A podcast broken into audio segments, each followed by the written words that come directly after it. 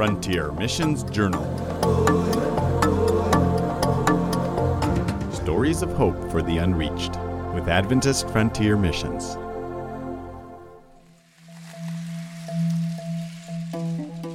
But as we looked around, not a himba was in sight, save for a few children from the nearby huts. Gideon led his team to a secluded spot to pray.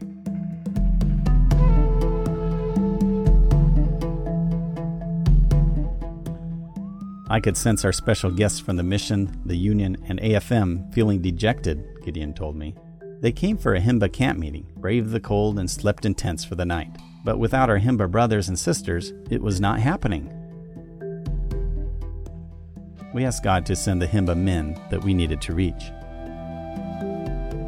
At 9 o'clock, Capitango hesitantly started the morning meeting. His leaders did not arrive, and his only remaining Himba singer announced that he could not stay due to unexpected guests and other pressing needs at home.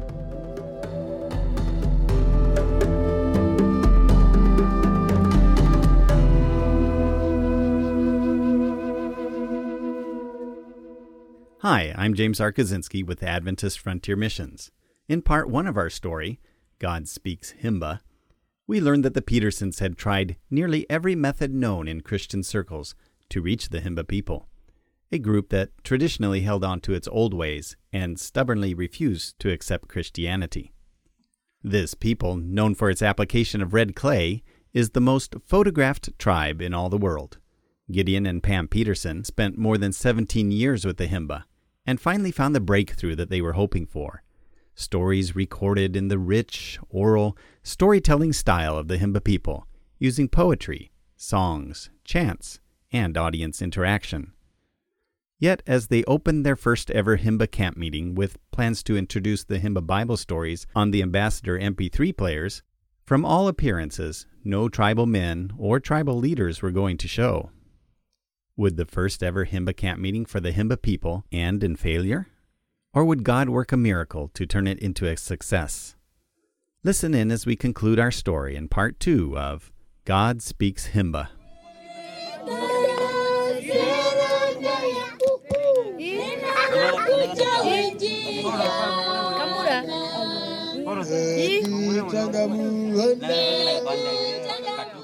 Things did not seem to be going well.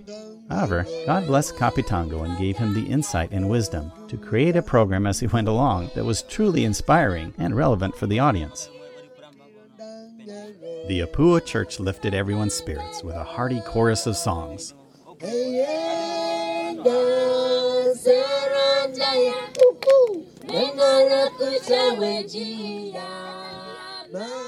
Yet, as the sun in the cloudless sky began to warm the air, our Himba friends were still nowhere in sight.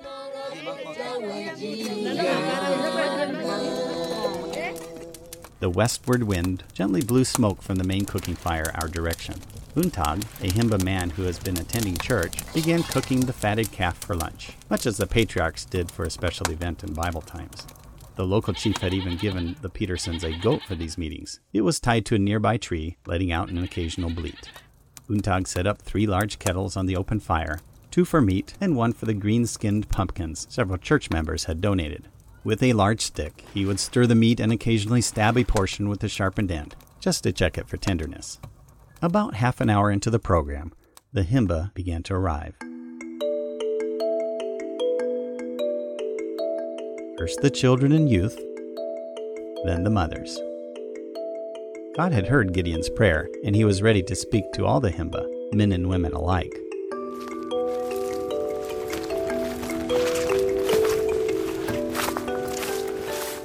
From the cattle trail between the thorny trees, a Himba man made his way to the meeting tent. He wore leather sandals, dusty from his journey, a purple wrap skirt that flowed down to his knees, a double edged knife secure in the sheath on his belt, and an unbuttoned shirt. With his left hand, he carried a walking stick, and with his right, he carried a green canvas and aluminum folding stool.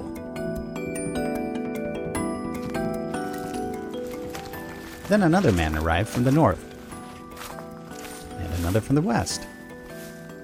As the program progressed, one by one, men came walking from every direction and every homestead in the area. These were the heads of households, the movers and the shakers of their communities. Kapitango began talking about Kachiwanda, a long time ago in the Himba lore, when all was well and the people worshipped their creator.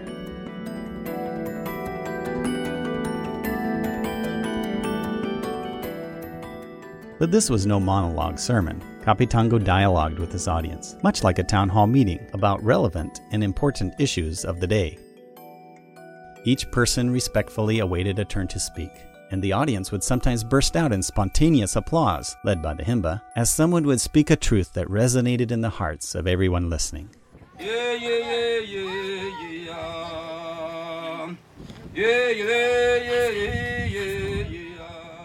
At times, the Himba men would break into Omiembo, the poetry.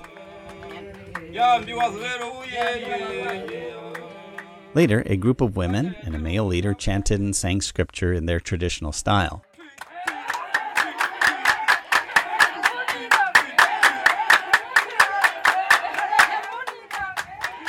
Clearly, God was speaking to the Himba. The topic of Kachiwanda struck a chord. Modern Himba feel that they are under a curse because their tribe has drifted away from the Creator God.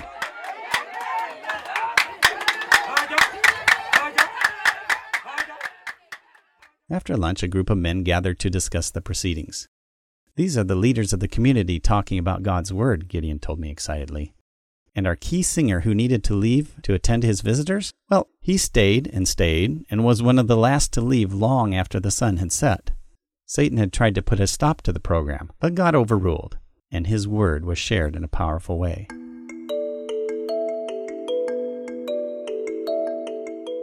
Uakarupa Ngombe a Himba church member said, Ovinyangi camp meeting was good. The people were very happy about hearing the gospel of God. Now I think they understand why Jesus died for our sins.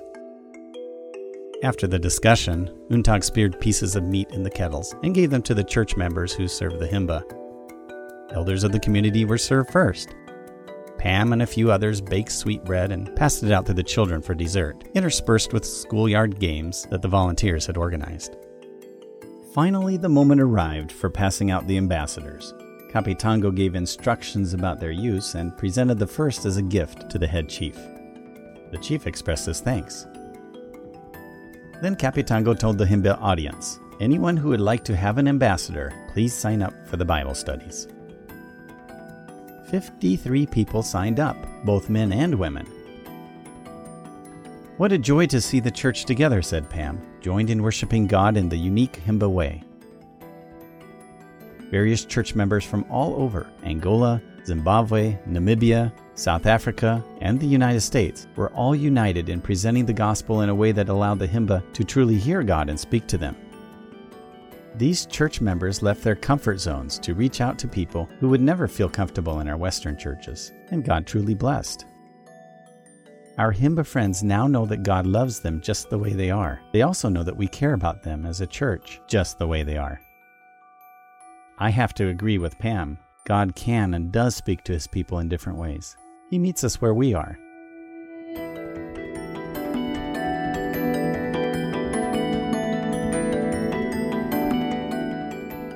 Oh, by the way, that late rainy season? Well, it seems like a fitting symbol of the latter rain that has begun to fall on the Himba tribe.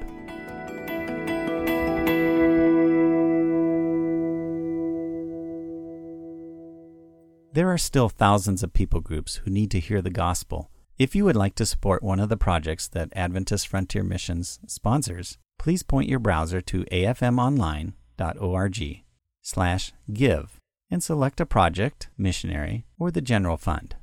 You may also call 1 800 937 4236. That's 1 800 937 4236. In the final minutes of this episode, we have a special treat for you. Pam Peterson will describe to us one of the Himba oral stories, chanted in their native tongue. Listen on. Okay, i have got a little clip for you, and I'd like you to just have a look at the story that's being told it's going to be really unfamiliar to you. Now, I want you to think if somebody had come to teach you about God and had used this kind of music, would you have understood? And that's how the, the Himbas are when they hear our hymns, when they hear our stories, when they hear our Bible studies. It's so foreign to them. There's a lead person and then there's a group. The lead person is telling the story, and the group are affirming the, them as he's telling it. They're affirming him and saying, We're listening, we're hearing you, this is good, keep talking.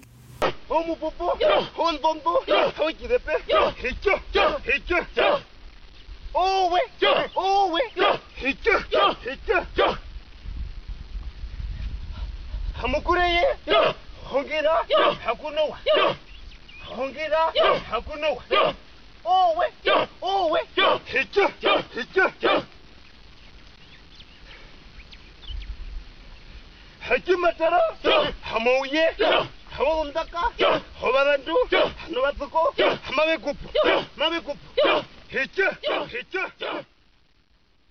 that was the story of Noah. And the guy in front, he would say, Come, everybody, come and listen to Noah. Come listen to our hero, Noah. Come hear what he did. And then he would move them back again. And then he'd say, Come, come, listen to he- Noah. God spoke to Noah. And God told Noah he needs to build a boat. Noah had a wife, Noah had children, and they worked together on the boat. And this is how they have told the story of Noah, their hero, who saved them from a flood.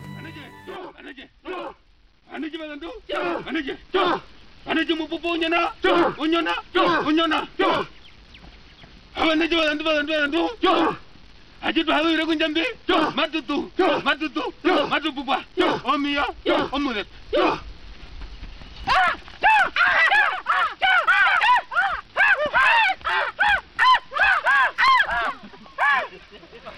안하지 안하지 안하지 안하지. 저 안하지 저 안하지. 저 안하지 이랬는데 왜 죽어 어머미야? 저안 죽어 저 어머미야? 저 해줘와 먹고 있는데 뭐야 뭐? 뭐야 뭐? 뭐야 뭐 아 이제 된다? 저 mukuru karunga ima ima